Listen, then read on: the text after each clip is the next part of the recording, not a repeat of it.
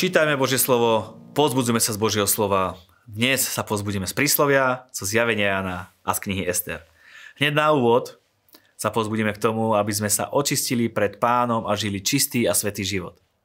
Aby sme neboli oklamaní a neboli ako pokolenie, čo sa pokladá za čisté a pritom nie je obmité od špiny. Táto špina, ktorá má rôzne prevleky a maskovania, vie vstupovať do ľudí na základe týchto pár veršov z príslovia rôznymi spôsobmi. Podľa tohto príslovia, jeden z nich je napríklad neúcta voči svojim rodičom. Je pokolenie, čo preklína svojho otca a svoju matku nežehná. Oko, čo sa posmieva otcovi a pohrda poslušnosťou voči matke, vyďobu havrány z údolia a zožerú ho orlie mláďatá. Ďalší spôsob je pýcha, ktorá môže prísť do človeka takými povýšeneckými očami. Pokolenie, čo hľadí povýšenecky, čo sa pohrdavo obzerá. Ďalší spôsob je nesprávny postoj voči chudobným a núdznym. Pokolenie, čo má meče namiesto zubov a v čelustiach zasadené nože, slabých vyžiera z krajiny a biedných z vlastných domov. A ďalší spôsob sú samozrejme aj sexuálne hriechy, kde tí, čo hrešia, v podstate hovoria, neuro, neurobili sme nič zlé.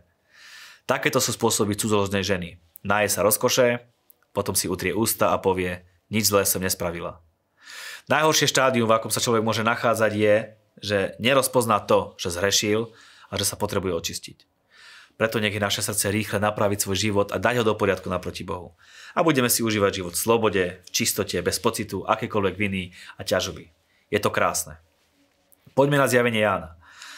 Čítali sme v dnešnej pasáži o nebeskom videní, o zvitku a baránkovi. Na zemi vieme len zo zjavení pochopiť, a to aj len určité väčší, veci, aké má Boh plány a, s budúcnosťou sveta. A videl som mocného anjela, ktorý ohlasoval silným hlasom. Kto je hoden otvoriť knihu a rozlomiť jej pečate?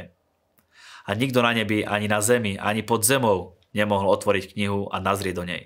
Trpko som plakal, že sa nenašiel nikto, kto by bol hoden knihu otvoriť a čítať z nej.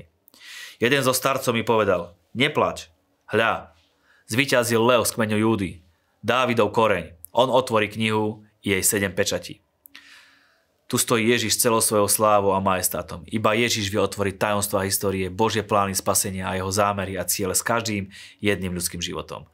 Vtedy som videl v strede medzi trónom štyri a štyrmi živými, a štyrmi živými uprostred starcov stáť baránka, ktorý bol ako obetovaný. Mal sedem rohov a sedem očí, ktoré sú siedmimi Boží duchovia, poslaní do celého sveta. On pristúpil k sediacemu na tróne a vzal knihu z jeho pravice. Ďalej vidíme, ako je baránok uctievaný celým stvorenstvom a všetci pred ním pokľakli. A keď ju vzal, tú knihu, štyria živí a dvadsaťštyri starci padli na zem pred baránkom. Každý mal citaru a zlatú čašu plnú vôni, čo sú modlitby svätých. Tu je jeden nádherný fakt. Tvoje a moje modlitby dole na zemi ovplyvňujú to, čo sa odohráva hore na nebi. Naše modlitby plnia tú, č- tú zlatú čašu v nebi, naše modlitby prichádzajú pred najvyššieho a naše modlitby menia okolnosti. Spievali novú pieseň, ty si hoden vziať knihu a otvoriť jej pečate, lebo si bol zabitý a vykúpil si Bohu e, svojou krvou ľudí z každého kmeňa, jazyka, ľudu a národa.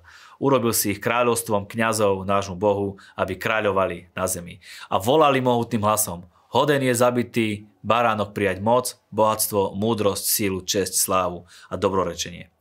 Ako krásne znie, keď sa zíde Boží ľud vo veľkom množstve a spoločne chváli Boha. A to je len zavdávok toho, čo nás čaká v nebi. Čo sa robí v nebi? Prebiehajú tam neustále chvály naproti Bohu. Budeme mu spievať pieseň víťazstva a všetko bohatstvo na nebi, na zemi, pod zemou a na mori, celý vesmír som počul volať. Sediacemu na tróne a baránkovi, dobrorečenie, česť a sláva a moc na veky vekov. Amen. Poďme sa pozrieť do knihy Ester.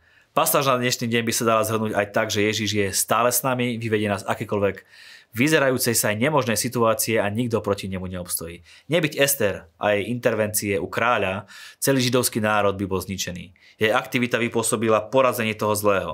V tomto prípade je Hamana a priniesla víťazstvo, slobodu a radosť do celého Božieho ľudu. V dvanástom mesiaci, totiž mesiaci Adar, trinásteho dňa, keď mal byť vykonaný kráľovský rozkaz, totiž jeho zákon, v deň, keď nepriatelia dúfali, že sa zmocnia Židov, došlo k zvratu. Židia sa zmocnili tých, čo ich nenávideli. Židia sa zhromaždili vo svojich mestách, vo všetkých krajinách kráľa Ahasvera, aby zasadili úder tým, čo im chceli zle.